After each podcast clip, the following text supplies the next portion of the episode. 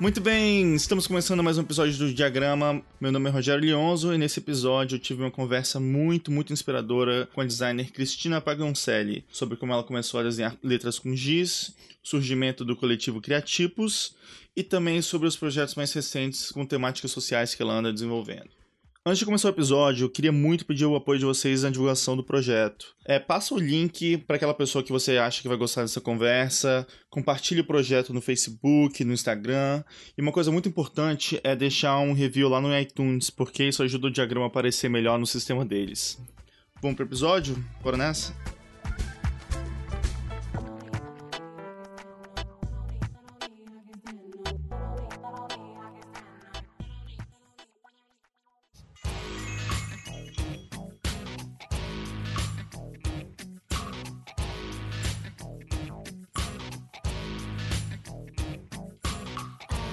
Voltamos com mais um episódio do Diagrama e hoje eu tô muito feliz porque a gente vai conversar aqui com uma amiga, uma pessoa que tem um trabalho muito legal, Cristina Pagnoncelli. Cris, seja super bem-vinda ao Diagrama. Valeu, Leonzo. Pô, é um prazer, nem sei o que dizer, fiquei super honrada com o convite. Que bom que você está aqui. Fico muito feliz que você está participando aqui do diagrama.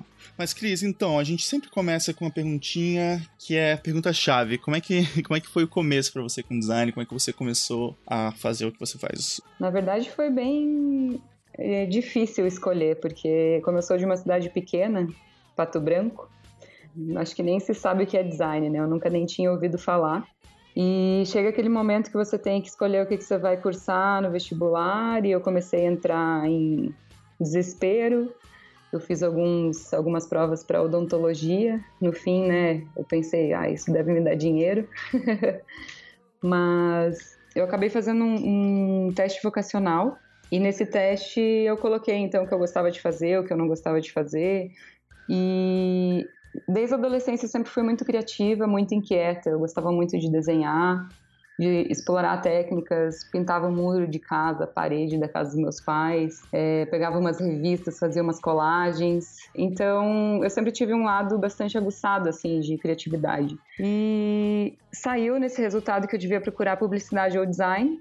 E no fim, publicidade eu já conhecia e quando eu li sobre design, eu falei, nossa, é isso. E aí, as próximas faculdades eu acabei cursando design foi quando eu passei na PUC, eu mudei para Curitiba em 2003.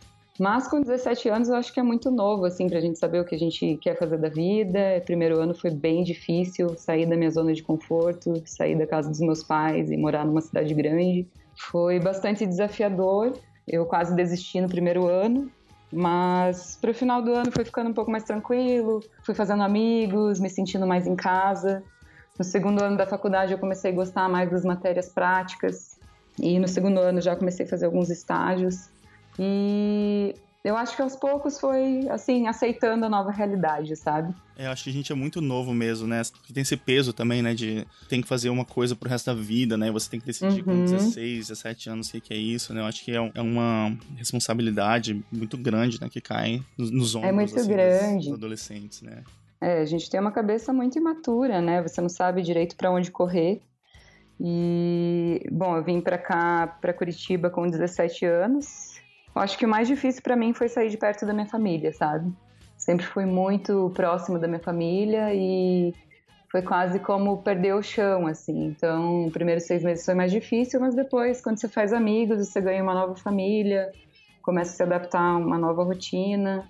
E tem aquela pressão também, né, dos pais de, ou da família, ah, o que, que é design, o que, que você está fazendo, e isso dá dinheiro, e como nunca foi uma profissão regulamentada, né, desde que eu comecei a trabalhar, a grana sempre era muito curta, mas no começo, assim, eu, eu tenho sorte que eu acho que tive muito apoio dos meus pais para financeiramente, né, eles bancavam a minha moradia, mas comecei muito cedo, diria, né? Segundo ano da faculdade já comecei a, a estagiar.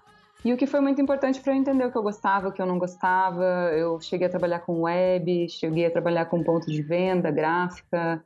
E aí, quando eu comecei a ir mais para o lado de criação mesmo, identidade visual, editorial, cheguei a trabalhar com embalagem, foi, fui me achando um pouco mais nesse mundo. Mas em cinco anos trabalhando em agência, eu meio que saturei, assim. É, eu precisava de algo novo, eu já tinha saído da faculdade fazia uns dois anos, E eu queria estudar de novo. E como eu estava muito tempo na agência, muito tempo no computador, tinha que criar muito rápido, eu perdi aquilo que eu gostava tanto de processos manuais, de desenhar primeiro no papel e depois no computador. E eu fui atrás então de fazer alguns cursos de ilustração, até fiz aqui em Curitiba alguns, mas ainda existia alguma coisa que eu queria, sabe? Queria mais, queria mais. Então, com 24 anos, acho que foi 24, em 2009, eu acabei passando, eu me inscrevi numa pós-graduação em Barcelona e selecionaram o meu portfólio e eu fui para lá. Então, passei nove meses e foi de novo um tapa na cara, sair da minha zona de conforto, que era estar no Brasil, falar a minha língua com os meus amigos, ir para um lugar totalmente diferente achando que ia ser uma maravilha, foi muito difícil. Até porque as pessoas têm uma imagem de que lá fora tudo é mais bonito e para mim foi bem complicado no começo, mas esses nove meses em Barcelona parece assim que foi uma transformação. Porque o momento que eu passei lá, eu sofri bastante. Eu acho que eu tenho um emocional bastante carregado, sou muito intensa nas coisas, então sofria com a saudade da família, sofria porque os meus colegas desenhavam melhor que eu e meu trabalho era uma droga.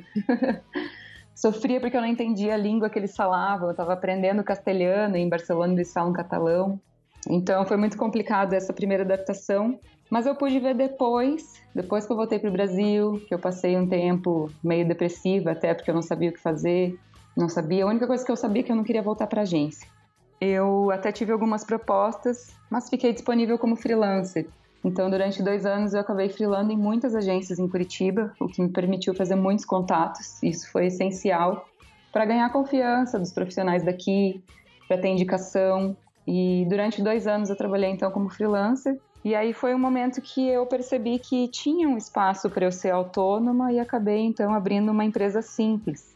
Mas nunca foi a minha intenção ter um estúdio ou crescer, né? Eu sempre ainda estava num momento de descoberta individual, assim. Enfim, passado dois anos, ainda tinha muita dúvida, acho que eu estava com uns 26, 27 anos, para ver como às vezes a gente acha que tem certeza do que quer fazer na vida, né? Para mim, acho que dos 20 aos 30 foi sempre uma grande confusão. Não que agora não seja. Mas é uma busca, né? Você busca quem você é como pessoa, quem você é como profissional. Uhum. E foi um momento que eu decidi que eu queria ter de novo aquela experiência, é, aquele frio na barriga. Eu decidi ir para Nova York em 2012, mas eu queria cursos menores, e não queria ficar tanto tempo, então eu fui só para passar o verão. Foi quando a gente se conheceu, né? é, mas 2012 também foi um ano bem difícil para mim de novo, sair da zona de conforto. Eu sempre tive muito esse problema, sabe? Do, do, desconhecido, o medo de não dar conta. E, enfim, mas Nova York eu acho que foi já uma segunda etapa. Eu já estava me conhecendo um pouco melhor pessoalmente. E profissionalmente, nossa, eu acho que foi uma reviravolta, assim, porque eu fiz um curso de visual branding que me fez pensar totalmente diferente em relação a tudo que eu criava. Antes disso, eu colocava muito meu gosto pessoal nas coisas. E depois desse curso, eu aprendi a olhar para fora, olhar para o cliente, olhar para o público dele, o que as pessoas estavam esperando daquela marca e não mais a cor que eu gostava ou a forma que eu preferia, entendeu? Uhum. Eu acho que isso foi extremamente importante para o meu trabalho. E em paralelo, é, Nova York é uma cidade incrível, né? Você tem é, mil opções. Eu morava no Brooklyn, então eu saía para ir no mercado, eu via um grafite novo ou algum artista em ação. É, essa região do Brooklyn, eu acho que ela é muito viva, né? Eu tive a oportunidade de presenciar muitos eventos, muitas coisas diferentes acontecendo, abriu minha cabeça, assim, sabe? Até para sinalização antiga, coisas que antes eu não prestava atenção, arquitetura, para mim o entorno é muito inspirador. E eu percebi que eu precisei ir para fora para valorizar isso aqui, sabe? Uhum. Voltei para o Brasil com uma outra, outra cabeça, uma outra visão de que a gente consegue inspiração em qualquer lugar que a gente vá. Eu sinto a mesma coisa, assim, sabe? Eu acho que é estranho falar isso, mas assim, eu acho que eu nunca fui tão brasileiro que quando eu me mudei para cá e realmente percebi, voltando a olhar de novo pro Brasil, assim, eu acho que você consegue comparar, você tem uma outra realidade que você pode comparar o que você tinha no Brasil, né? Uhum. Pro bem e pro mal, né? Acho que tem coisas que o Brasil faz muito bem, assim, e tem coisas que você vê que não funcionam tão bem que de repente você vê um outro tipo de solução que você fica pensando, pô, cara, de repente aquilo podia funcionar lá, sabe? Não, bem isso. E foi muito frustrante quando eu voltei, porque a pergunta que eu mais ouvia era: por que você voltou? Por que, que você não fica lá? Por que, que você não fica trabalhando lá fora? O Brasil é uma merda. E isso me deixou tão mal. Na verdade, eu voltei e eu fiquei uns três meses bastante deprimida, porque eu não sabia o que eu queria fazer. De novo, eu não tinha visto, eu fui para Nova York com visto de turista fui para estudar, acabei trabalhando, fazendo uns bicos, mas foi uma experiência importante para perceber que sim, Nova York, Barcelona, qualquer cidade fora, até mesmo no Brasil, tem muita coisa legal. Mas eu não estava bem dentro de mim, sabe? Uhum. E quando a gente não tá bem aqui dentro, não adianta, nada tá bom. Então eu percebi que quando eu voltei, eu não estava bem, mas eu não podia ficar parada, então eu continuei trabalhando. Eu voltei, fiz alguns freelas em agências, comecei a pegar uns trabalhos pessoais. Nesse meio tempo entre Barcelona e, e pós Nova York, eu senti que eu estava conseguindo um, uma identidade mais original no meu trabalho. Eu estava colocando mais ilustração, colocando mais coisas feitas à mão e, e não adianta, né? computador nenhum reproduz o que você faz com a tua própria mão. Então eu senti que isso me trouxe muitos trabalhos autorais. É, depois de seis meses que eu voltei de Nova York, eu fui num café aqui em Curitiba. E esse café era bem diferente de tudo que eu já tinha visto aqui. E me lembrou muito Nova York. Me lembrou vários lugares que eu via cardápios feitos à mão, coisas feitas em giz, intervenção em caneta. E aí eu olhei aquele cardápio aqui e eu falei, nossa, tá muito mal comunicado. Eles não tinham um cardápio impresso. Era só um cardápio na parede. E eu, como designer, ilustradora, eu olhei aquilo e falei: não, dá para ser muito melhor.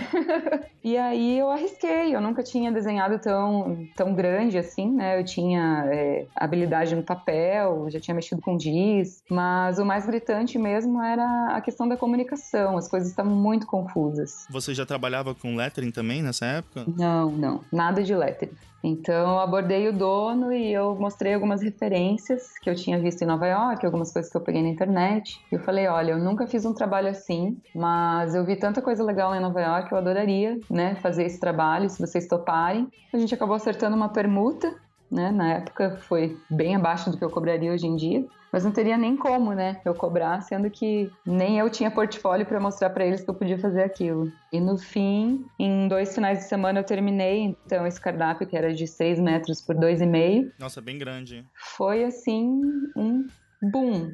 Eu postei no meu Instagram, as pessoas começaram a perguntar, as pessoas começaram a ir no café só para ver o cardápio. Tipo, ah, fiquei sabendo, vim aqui para ver de perto. E o feedback do cliente que eu achei o mais importante foi: as pessoas começaram a pedir coisas do cardápio que antes nunca tinham sido pedidas. Ou seja, estava bem comunicado. Que legal. Então, eu senti que ali eu acertei no que eu já sabia fazer, que era fazer design, que era comunicar. Mas eu senti uma necessidade imensa de desenhar letras diferentes. Eu não sabia fazer uma caligrafia, eu usei fontes prontas que quando eu fui desenhar no, no quadro não saía, parecia uma letrinha de criança. Então foi um momento que eu percebi assim, cara, preciso aprender mais. E por uma coincidência, foi na mesma semana que eu estava freelando na Taste, e o Jackson Alves estava frilando lá também, ele estava começando a carreira dele como autônomo e calígrafo. E eu virei para ele, eu falei: "Cara, fiz um trabalho assim assim assado, eu preciso aprender essas letrinhas bonitinhas que você está fazendo. Vamos trocar umas experiências?"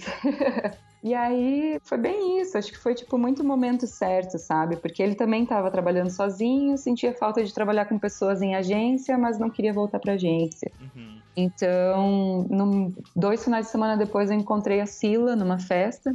A Sila Costa, eu trabalhei com ela bem no comecinho da minha carreira, num estúdio de design. E eu vi que ela estava fazendo coisas mais com lettering e tinha um trabalho bastante parecido com o meu de ilustração e identidade visual. E eu falei, olha, conheci o Jackson Alves tal, vamos se encontrar para trocar umas ideias, trocar figurinha, você tá afim de... Vamos tomar uma cerveja.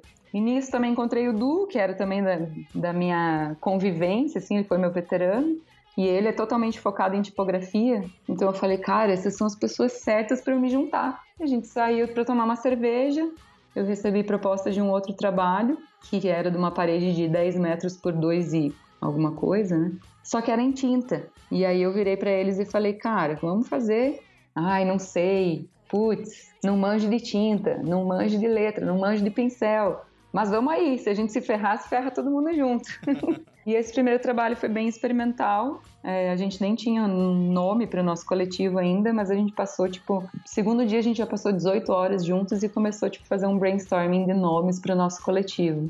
então, foi uma coisa que aconteceu muito orgânico, assim, e trabalhos começaram a aparecer. A gente inventou o nome Criatipos. Então, surgiu o coletivo Criatipos em agosto de 2013. Foi um mês depois do House Café.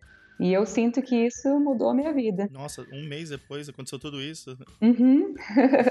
Uau, que legal, cara. E aí o Criatipos, ele, não sei, criou vida própria, assim. O que eu sinto do Criatipos é que a gente compartilhou muito dos nossos processos. A gente não colocava na internet só o resultado final, sabe?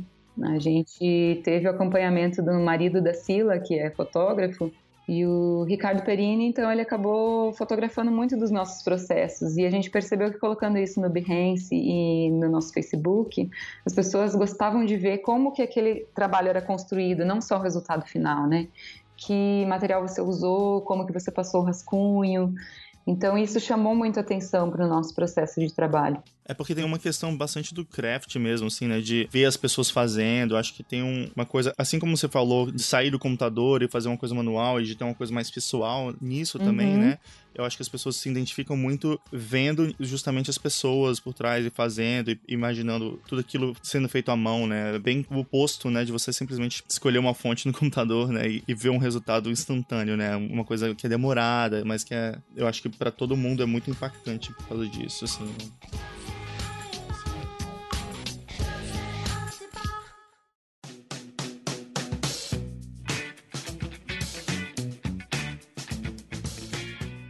E daí as coisas que vocês começaram a fazer, assim, como é que é essa relação também de você fazer uma parede e depois é, existir, por exemplo, até o House Café mesmo, assim, né? Ser um, um espaço, assim, né? Você tinha essa relação de pensar no, no, lugar, assim, como... Que não só tem a parte da letra, do lettering também, né? Mas tem essa parte também de uma experiência, é, não vou falar de arquitetura, mas, assim, de, de espacial mesmo. É uma ambientação, né? Então, é, o que eu percebo, a gente fez alguns trabalhos, por exemplo, o House, eu percebo ele como um trabalho bem informativo decorativo. Ele estava lá com a função de informar, mas também decorava.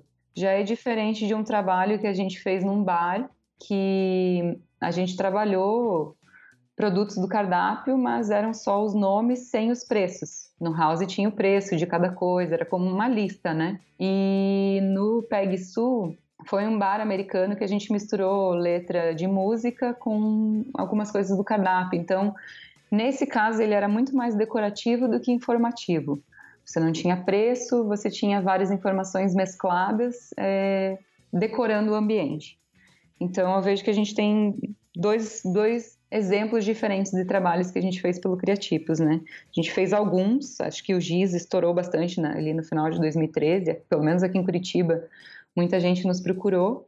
E nesse processo, colocando as coisas na internet, a gente foi recebendo cada vez mais é, convites para fazer outras coisas vocês trabalhavam mais com giz, você citou também tinta, né? Mas o que que era exatamente, como é que vocês falavam que era o lance do escritório, assim? Era fazer coisa em parede ou era essa coisa mais do material? Olha, é até engraçado, Leonzo, porque nem a gente sabia dizer o que a gente era naquela época, porque ninguém queria ser um escritório, um estúdio, uma empresa, a gente só falava o coletivo Criativos. Somos todos autônomos e trabalhamos em projetos especiais juntos. E aí a gente analisava cada coisa que chegava e na verdade, quando a gente se reuniu, não foi a intenção não era a gente fazer trabalhos comissionados, a intenção era a gente trocar experiência, porque nós quatro estávamos como autônomos e não queríamos mais estar dependentes de agência, mas trabalhar sozinho ninguém evolui, né?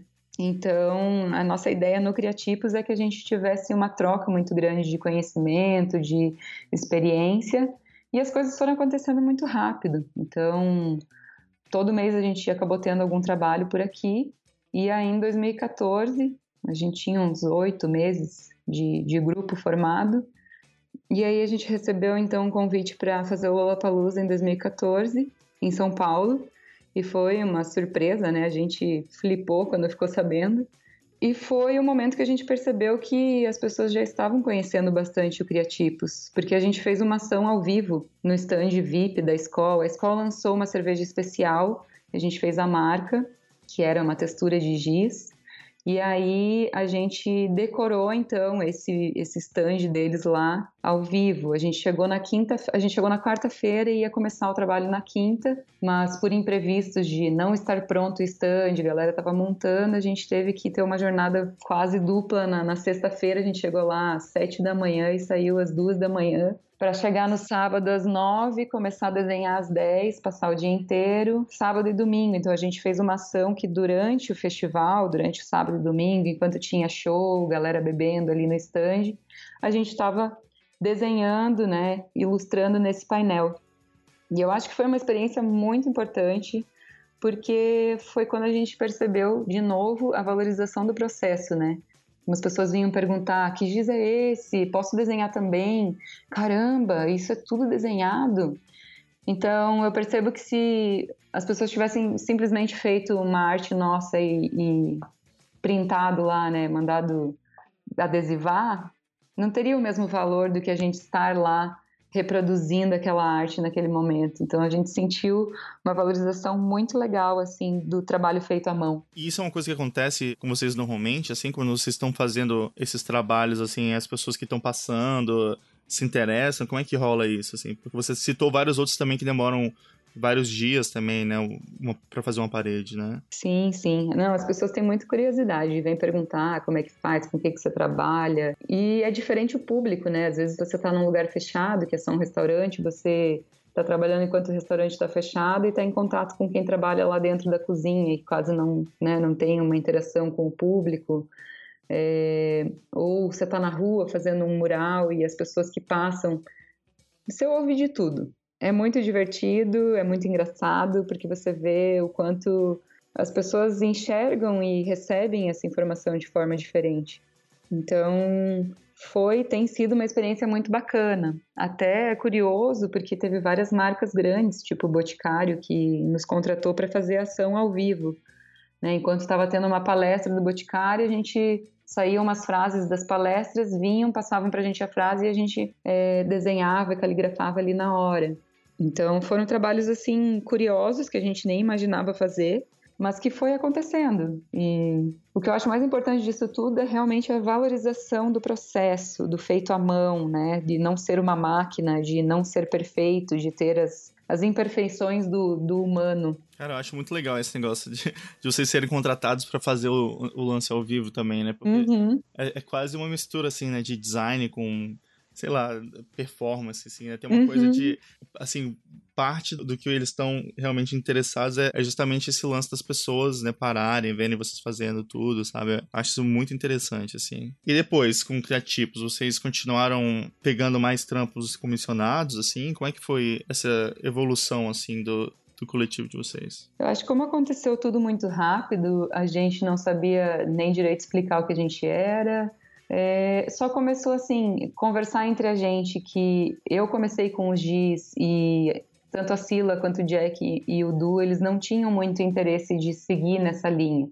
A gente tinha uma vontade de fazer mais coisas em outras mídias. Tinta, por exemplo, era uma coisa que a gente queria muito trabalhar.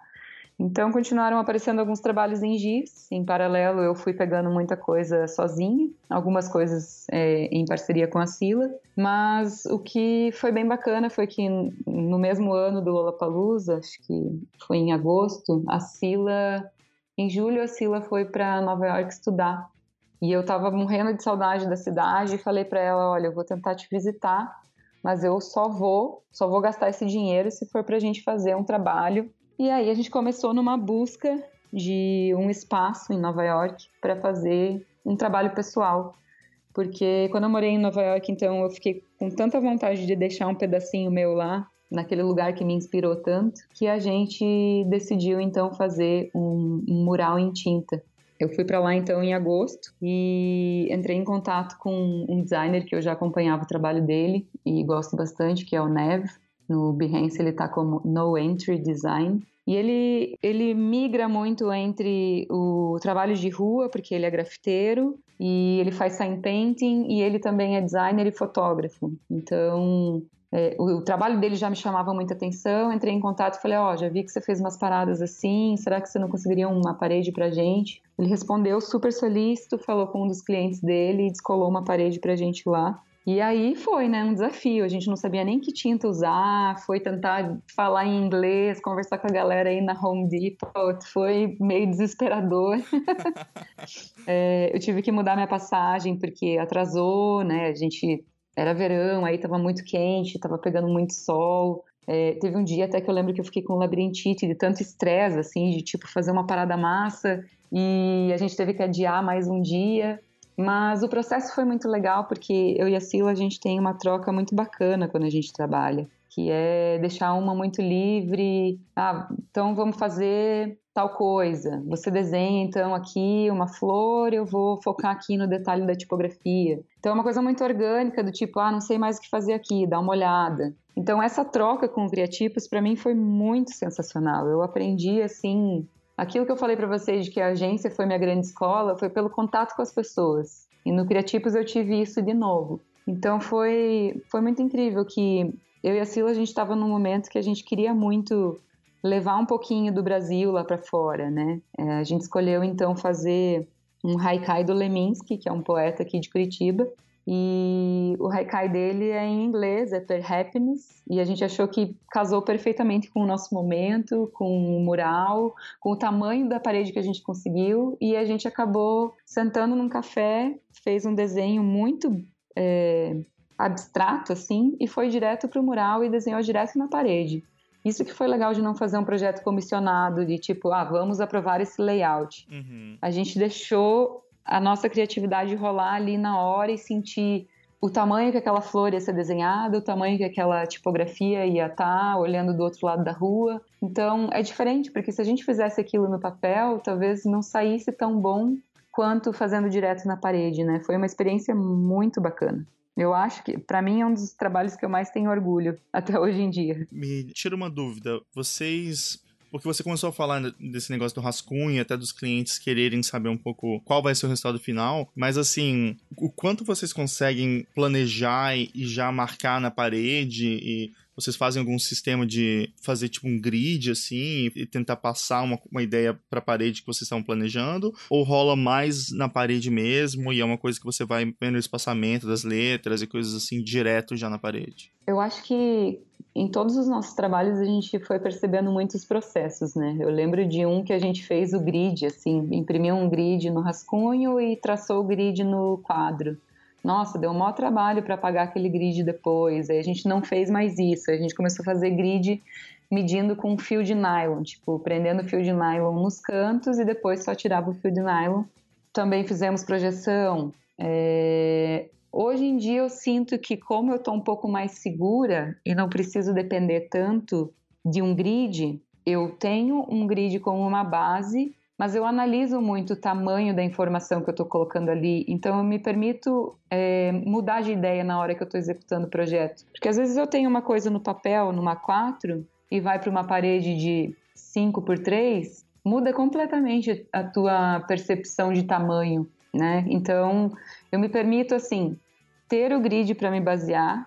É muito do que eu falo da tipografia, que é a tipografia e o lettering. Não é, não é pura matemática nem puro visual, é um pouco de cada. Então é o equilíbrio entre as duas coisas ali. Eu acho que eu estou num momento que eu consigo já me sentir bem segura de é, planejar bem no papel, mas não me desesperar se eu vejo que aquilo não funcionou e eu vou inventar outra coisa, sabe? Então acho que é um processo. Foi um processo bem bacana de perceber o que funciona, o que não funciona. Muito é legal. Isso. E nesse esquema, desse processo do seu aprendizado, assim, quando é que você começou a pensar que você já tinha, né, já estava dominando isso, assim, e até pensou em começar a fazer oficinas e, e também passar esse conhecimento adiante, assim, como é que foi essa etapa? Ah, eu digo que para mim, Criatipos foi, foi que me ensinou, assim, a ter muito mais segurança, até as trocas que a gente tinha de como cobrar, como executar as coisas. Eu sou a mais novinha do grupo e então aprendi muito com eles assim, como me posicionar, como cobrar. E o primeiro workshop que eu dei foi com eles, né? A gente fez dois workshops do Criatipos com giz e com canetão. Mas como eu já tinha outros projetos com giz, eu acabei ficando até mais ligada ao giz do que o próprio Criatipos depois de um tempo, né? Eu percebi a necessidade, tinha muita gente me perguntando que giz você usa, é, qual é a tinta, qual que é a superfície de quadro negro, então eu fui convidada por uma amiga para dar um, uma oficina na loja dela. E nessa primeira oficina teve 16 alunos. E aí eu falei, caramba, então tem gente interessada, né? e aí eu comecei então, em 2015 eu fiz a primeira oficina de giz em Curitiba. Já no final de 2015 eu levei para São Paulo, encheu uma turma com 20 pessoas e eu, gente, eu não sabia o que estava acontecendo. Eu acho que tudo aconteceu muito rápido assim. Mas essa troca, eu sempre estou muito focada, acho que nessa troca entre as pessoas, né? É, dar aula foi um grande desafio e foi extremamente enriquecedor, porque eu estava sempre aprendendo com os meus alunos. Então, foi muito bacana, né, desde 2015 estar tá aí com a oficina de GIS, porque eu percebi que a gente pode crescer junto, né? Eu sempre falo para os meus alunos, cara, tipo, vocês não estão aqui para aprender só comigo. Quem está do seu lado tem uma história, tem um background, tem muita coisa para ensinar também. E é isso que eu aprendi com o Criatipos, né? Cada um de nós tem uma vivência, a gente acaba se ajudando de alguma forma. Então, eu nunca deixo de valorizar essas trocas humanas que a gente tem. Acabei me voltando muito mais para esse lance de trocas e educação, prestar atenção no entorno. Ah, muito legal. E você já foi para várias cidades, né? Sim, nossa, foi algumas capitais já. Mas é muito legal porque é, eu senti que desde que eu entrei no mundo do lettering, é, principalmente o pessoal do Criativos me levaram, no, no primeiro ano que eu conheci eles, me levaram para o meu primeiro dia tipo. Eu sempre participei de eventos de design, até acho bem importante a gente conhecer pessoas do meio e foi no dia tipo que eu conheci muita gente que nas cidades que eu vou agora, eu acabo ficando na casa dessas pessoas que, né, além de trabalhar com a mesma coisa que eu, viraram meus amigos. Então, que combinação perfeita, né? Através da oficina de giz eu percebi assim uma responsabilidade muito grande na mensagem que a gente está passando, na responsabilidade que a gente tem de educar, de passar a informação correta. Então, eu nunca tive medo de falar assim, não, isso eu não domino, isso eu não sei, eu vou pesquisar. É, eu falo muito para os meus alunos que é muito melhor você dizer que você não sabe e voltar depois com a informação correta do que sair ensinando errado, né? E eu falo muito muito abertamente sobre todos os meus processos, sobre todas as minhas dúvidas, o como não foi fácil chegar até aqui. Falo muito é, dos fracassos, o quanto errar foi super importante para para a jornada em si, né? Eu acho que uma coleção de erros, é, no fim das contas, se torna experiência. Então, eu começo sempre ensinando muito, assim, sabe? A diferenciação também entre caligrafia, é, tipografia e lettering, as pessoas confundem muito. Então, bato muito nessa tecla de que se a gente não souber como é que o mercado vai saber, se a gente não ensinar como é que eles vão entender que a gente leva dias para construir um trabalho como esse, que não é só um desenho em giz. Então, eu sinto que a responsabilidade da gente valorizar o nosso trabalho é muito maior do que esperar que os outros valorizem, sabe? É isso que eu tento passar nas minhas aulas, porque eu senti que essa segurança, essa essa busca pela valorização depende muito mais da gente. Então, é algo que eu valorizo bastante.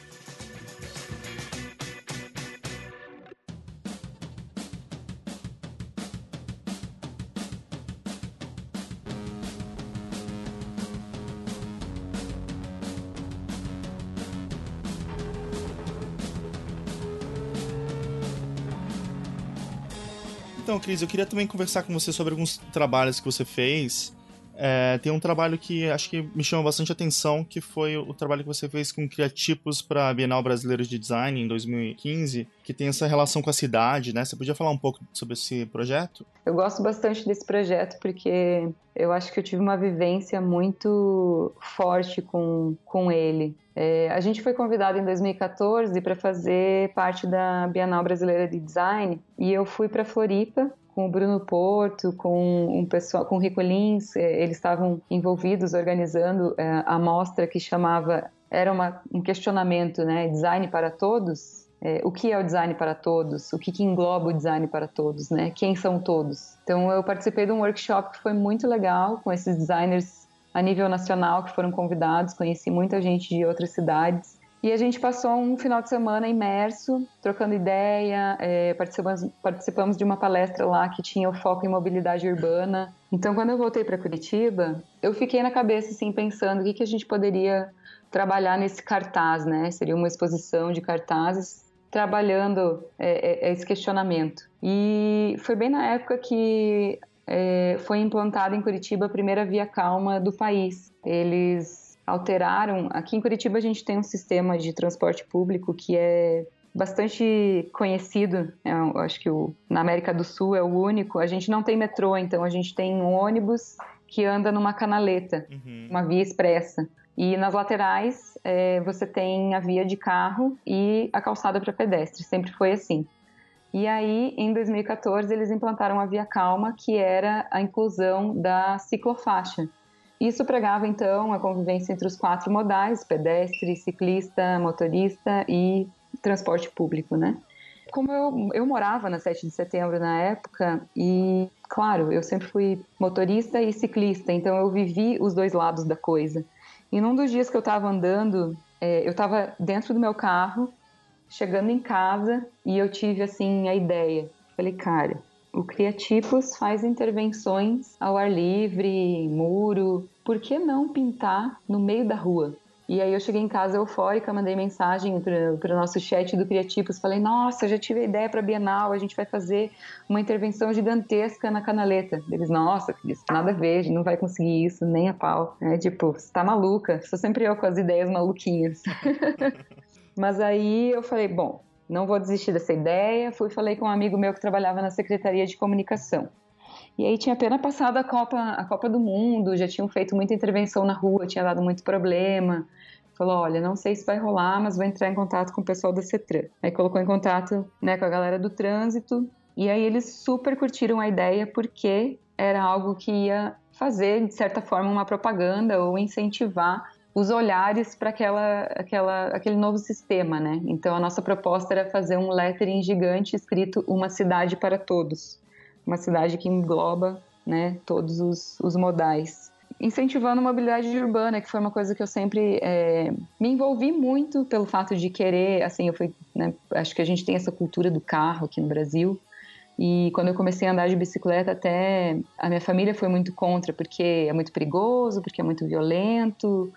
E eu sou meio inconsequente, quando, como dizem, né? Eu não ando na calçada, não, ando na rua mesmo eu sei que eu tenho uma postura diferente, assim, é, a maioria das pessoas tem bastante medo. E com razão, porque eu acho que os motoristas são muito irresponsáveis. Só que, sendo ciclista e motorista e usando esse sistema, para mim ficou muito claro que a partir do momento que você tem um sistema que funciona, as pessoas se autoeducam. Então, hoje, eu continuo usando a canaleta, eu mudei, mas eu continuo usando é, a mesma canaleta, e eu percebi uma mudança de atitude muito bacana. As pessoas têm realmente se preocupado mais com os ciclistas, né? Têm entendido que ali é lugar de ciclista. Assim como tem aquelas pessoas que ainda não entenderam. Mas é um processo, então fazer esse trabalho para a Bienal, para mim, foi muito importante no âmbito de educar. Vamos fazer ou doar o nosso trabalho, porque a gente não, não ganhou nada, né? A gente ganhou uma grana de apoio para pagar as contas e os materiais mas é o tipo de projeto que eu curto fazer que dá um sentido, sabe? Eu vou usar o design para fazer alguma coisa, para passar uma informação, para educar. Então, eu sempre busquei isso no meu trabalho. E a partir, assim, nos últimos anos ficou cada vez mais nítido que eu queria trabalhar dessa forma. Isso me lembra até um trabalho do Tony DeMarco para uma capa da Tupigrafia também, que ele também escreveu na rua, sabe? Eu acho que tem um impacto tão grande, né? De ver, assim, a cidade, ver as letras um tamanho tão grande, assim, uhum. né? Eu acho uhum. que causa um estranhamento, mas ao mesmo tempo, até com o conceito de vocês, assim, eu acho que tava muito, assim, bem integrado, assim, né? Demais, e é curioso porque quando você faz um trabalho na rua, os vários murais que a gente fez tiveram intervenções, tiveram surpresas, é, o da Bienal ele foi compartilhado pela prefeitura de Curitiba. O Facebook da prefeitura de Curitiba sempre foi bem famoso por ter uma pegada mais engraçada e tal. Uhum. E quando postaram o nosso trabalho, teve muita gente metendo pau, porque falando assim: "Ah, vão dar dinheiro para esses artistas aí ficar pintando coisa bonita, vem, vem, vem arrumar os buracos aqui da minha rua". E aí gente defendendo: "Ah, eles não ganharam para fazer isso. Pô, isso aí é um incentivo". Então, você vê a discussão, gerar a discussão já é interessante, sabe? As pessoas já estavam discutindo sobre aquilo. E a gente realmente doou o nosso tempo, a gente não ganhou para fazer isso, mas eu faria de novo, porque é uma coisa que eu acredito. É muito legal esse olhar mesmo, assim, né? De ver realmente as coisas que estão acontecendo ao redor do design também, né? E ele tá inserido nesse, nesse meio, mas ele também olhar para fora e ver as coisas que estão no, no entorno dele, né? Ah, com certeza, eu acho muito importante. Eu acho que nós, como, como designers, é, a gente é muito responsável por aquilo que a gente coloca no mundo, né? Eu sempre lembro da frase da Nina Simone: o que é um artista se não um reflexo do seu tempo? Então, é, eu sempre procuro estar tá muito antenada nas coisas que estão acontecendo, né? Eu costumo dizer que eu sou péssima para estudar, não sou uma pessoa que é muito teórica, mas eu estou sempre muito ligada nas coisas, lembro, lendo sobre várias coisas diferentes, buscando informação. E eu percebi assim que nas minhas oficinas de GIS eu vou muito além da educação profissional. Eu educo as pessoas muito além disso, vai para o pessoal, vai para o entorno, porque a gente trabalha no primeiro dia bem focado em como pensar como, como um designer e no segundo dia eu desafio os alunos a montarem um mural coletivo e eu é, geralmente escolho um tema que está muito vivo no momento, por exemplo em janeiro, eu dei uma oficina em São Paulo e eu acabei trabalhando a questão da arte urbana, o grafite versus picho,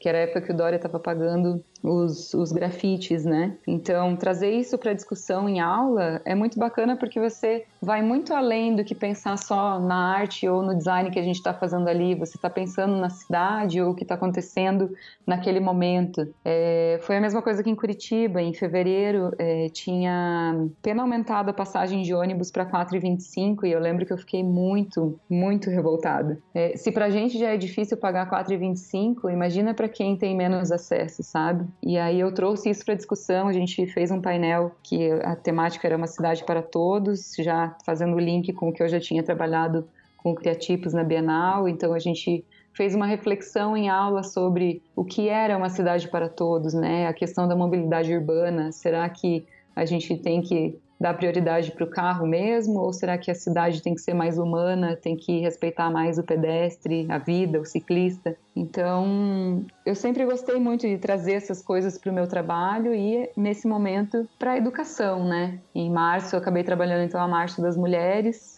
e foi muito bacana porque eu tenho me envolvido muito mais com essa questão é, feminista, com a questão de apoio às mulheres, fortalecimento, empoderamento, são até palavras que a galera já está com muita raiva de ouvir, mas que a gente tem que encontrar caminhos para falar sobre isso. Eu não sei, sabe, assim, eu acho que a gente tem que tem coisas que a gente tem que martelar mesmo, assim, na cabeça de todo mundo, sabe? Eu acho que uhum. as pessoas começando a se conscientizar mais sobre minoria, sobre vários assuntos que até, sei lá, sabe, assim, nossa infância toda, assim, a gente acabou crescendo acostumado com vários absurdos, assim, né? Que a gente era totalmente enraizado, assim, na sociedade, né? Eu acho muito legal essa quebra, assim, dessas coisas. Eu acho que certos tipos de mensagem a gente realmente tem que ficar martelando mesmo para destruir mesmo esse problema pela raiz, assim, sabe? É, eu percebo que é muito a fase que eu tô, sabe? É, até agora a gente falou muito do meu processo, como eu cheguei até aqui. Eu acho que foi um grande desafio me entender como pessoa, como profissional, me aceitar, é, lidar com muitos problemas emocionais e, e, e questões que eu estava muito voltada para dentro e agora é o momento que eu estou me voltando mais para fora. Parece que eu me resolvi mais como pessoa e agora eu estou mais preparada para encarar outros problemas do mundo ou abrir o olho e, e me educar e, e educar as pessoas, né? Então eu sinto uma responsabilidade muito grande nisso. E tem sido muito legal o processo. E daí, bem nesse assunto, né, você fez um calendário também para 2017 também, né, justamente com essa temática mais feminista, né, e nessa questão do empoderamento feminino, né, então como é que foi esse projeto? É, isso é bem curioso porque em 2016 eu acabei conhecendo o coletivo Deixa Ela em Paz, acabei conversando com as meninas, elas são do Rio e Recife, e comecei aos poucos me envolver um pouco mais com a questão do feminismo, é até engraçado porque que no começo eu até tinha medo de falar assim: será que eu sou feminista? Será que eu posso levantar essa bandeira e falar eu sou feminista? é, de alguma forma eu não tinha segurança e foi entrando mais em contato com isso que eu fui entendendo que eu sempre tive posturas feministas, eu sempre tive a vontade de fazer com que as coisas fossem mais justas e lutar por uma igualdade, mas no fim isso nunca esteve assim tão em pauta para mim, porque eu acho que nunca ficou tão nítido, apesar de passar por muitos abusos e de já ouvir de chefe meu que eu nunca seria uma líder é, enquanto eu chorava na sala dele. Então, hoje eu consigo olhar para trás e perceber que eu sempre tive muitas atitudes que me trouxeram até onde eu estou e que hoje são muito mais claras na minha cabeça a partir do meu envolvimento com alguns grupos, alguns coletivos e no final do ano, então, eu fiquei super afim de fazer um projeto com várias meninas. Eu já conheço, conheço tantas mulheres fodas, tanto em design quanto ilustração e eu acabei convidando três amigas minhas para fazer um calendário então com essa temática e eu sempre tive uma tentação muito grande de fazer as coisas em inglês, né? Afinal, a gente acaba se influenciando muito pela cultura, não só americana, mas a, a cultura estrangeira, né? Parece que é o diferente, é o que, que nos traz um pouco de criatividade muitas vezes. Mas eu comecei a voltar muito pro português, aquilo que eu falei, né? Voltei de Nova York e percebi que aqui também tem muita coisa legal para fazer. Então, nesse calendário ficou muito nítido que eu queria abordar a nossa língua e atingir o público aqui, né? Não lá fora. Isso ficou muito nítido que fazia parte do que eu já vinha trabalhando de educação. Então, convidei a Anastácia, a Lígia Pires e a Camila Rosa para ilustrar esse calendário comigo.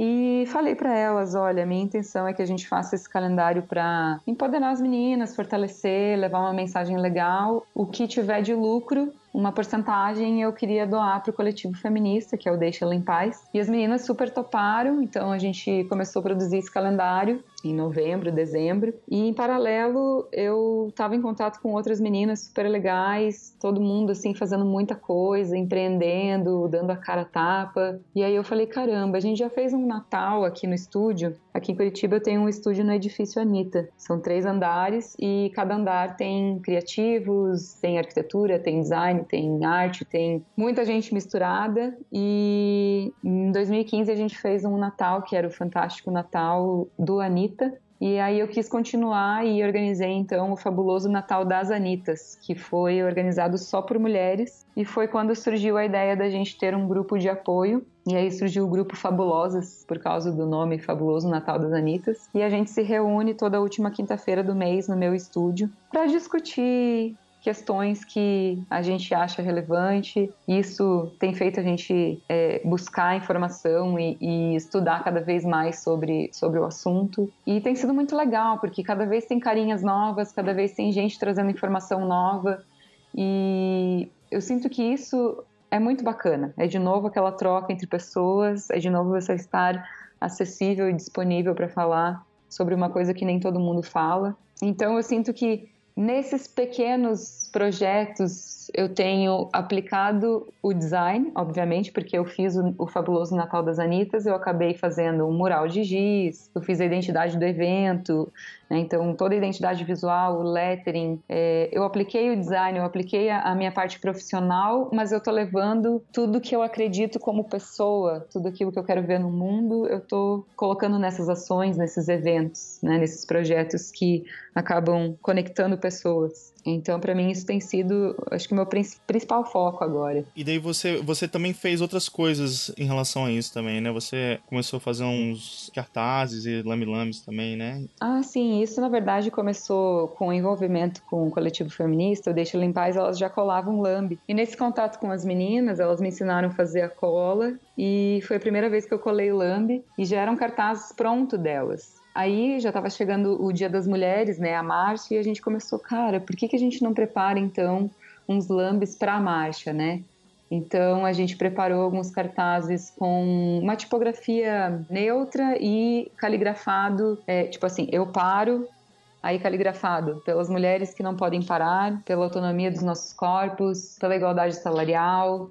Então a gente selecionou algumas frases, imprimiu esses lambes e foi para a rua. E foi muito bacana, não só o lance da gente sentir que a gente estava colocando a nossa voz na cidade ou se expressando, mas a união, sabe, das meninas através do grupo, através de caramba, a gente está fazendo isso junto.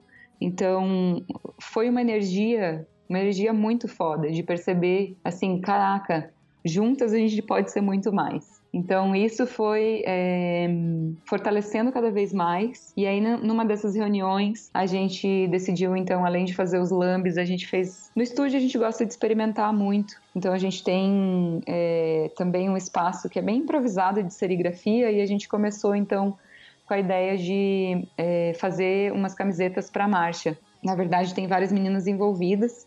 E a Kaká já tinha uma ideia de fazer umas camisetas all type e como a gente já estava nessas discussões feministas, ela chegou com algumas frases, tinham algumas em inglês, e no fim a única tela que deu certo foi a Luxe como uma garota, que era em português e que, como eu já tinha né, no calendário priorizado, eu falei, nossa, perfeito, é isso. A gente tem que falar a nossa língua com as pessoas daqui. E a gente fez, assim, camisetas pra gente, é, no dia, na hora, eu postei ali no meu Instagram, já teve gente que começou a pedir, ah, eu quero uma camiseta, tal. Chegou gente que trouxe camiseta, a gente imprimiu na hora. Chegou o final do dia, a gente foi todo mundo para marcha, colou os lambes, usou as camisetas, e isso virou, meu, é, é, é, o poder da internet, né? A gente coloca lá, posta lá, e todo mundo, meu, eu quero uma camiseta dessa. E aí a gente percebeu que, cara, né? A vontade das pessoas, algumas trouxeram camiseta, a gente fez outros dias, mas teve muitos pedidos e como a Kaká já tinha essa ideia de montar um lance com camisetas, então ela foi atrás, a gente acabou é, discutindo o nome, eu sugeri é, peita. Você sabe o que quer dizer peita? Você diz assim de. Também esse sentido assim de peitar uma coisa? Também tem nesse sentido, mas aqui, pelo menos no sul, peita é uma gíria para camiseta. Ah, é? Não sabia não. Já tinha ouvido? Não? Não, nunca tinha Então, ouvido. aqui no sul é, é tipo uma gíria mais de rua, assim, né? Tipo, então, é muito comum você ver alguém falar assim: ah, vou para casa trocar de peita que tá suja. Então, a sugestão do, do, nome peita foi justamente por ser camiseta, né? Ser uma gíria de camiseta uhum. e também trazer essa questão de peitar alguma coisa. Parece que linkou todo o conceito. Que legal. E aí a Kaká acabou correndo atrás, fez site, né? Empresa tal, e acabou então comercializando a camiseta. E agora ela já tem esse projeto. Agora, né? Eu dei o start com ela lá no estúdio mas agora ela está seguindo com outras questões, já lançou outras frases. Mas eu e o Edu Wilson, a gente começou apoiando né, esse início da marca com experimentação de serigrafia. Então foi mesmo um, um ativismo a partir é, dos nossos encontros. E enfim, de novo, eu acho que acabou entrando num conceito de design, virou uma marca, né? A tipografia que a gente usou é do Edu Wilson Coan, que é do Criatipos tá tudo interligado. Eu sinto que eu não, eu não posso mais separar o meu pessoal do profissional hoje em dia. Então, até falando do Edu Wilson, vocês estão agora também tocando o Dia Tipo Curitiba, né? Nem fala. tá sendo muito bacana. A gente resolveu meter a cara e, e, fazer esse, esse evento aqui. Como eu falei para você, foi, eu acho que um, um, passo bem importante da minha carreira estar participando de outros dias tipos, né, em, em outras cidades. E em Curitiba nunca teve. E aí surgiu a ideia do Criatipos organizar o primeiro dia tipo aqui. E no fim a gente está super animado, já está com, com, a programação toda fechada. A gente convidou um casal super talentoso da Argentina, a Shani e o Gishi. Eles trabalham bastante com lettering, mesclando caligrafia, tipografia. E aí chamamos outras pessoas também é, a nível nacional aqui, mas a programação está super legal o que eu vejo assim é, é, é, juntar tudo isso, sabe? Parece que eu não, eu não me limito mais só agora na criação. Por exemplo, ah, beleza, estamos desenvolvendo a identidade do dia tipo, mas agora a gente está indo muito além, a gente está se responsabilizando pela curadoria de um evento, quem que a gente vai trazer, informação a gente vai passar. Então eu sinto que nesses últimos anos eu me voltei muito para a importância da educação mesmo. E quando é que vai acontecer? Vai ser dia 30 de setembro, é um sábado né, inteiro de palestras, mas no dia 28 e 29 vão ter workshops. Então são três dias, mas quem quiser vir só para o dia das palestras, então dia 30 de setembro. Legal, e qual que é o site? É diatipocuritiba.com. Cris, e aí, tem mais alguma coisa que você queira falar? Eu acho que eu posso fazer um jabá da oficina de giz, né? Ah, claro. Que é, claro. Que é o meu projeto principal hoje em dia. Tenho ainda algumas cidades agendadas já para o segundo semestre. Então, se alguém se interessar, é só entrar lá no site, é oficinadegiz.com.br tem todas as informações do módulo 1, módulo 2 e o que a gente aborda e agenda, e é isso aí.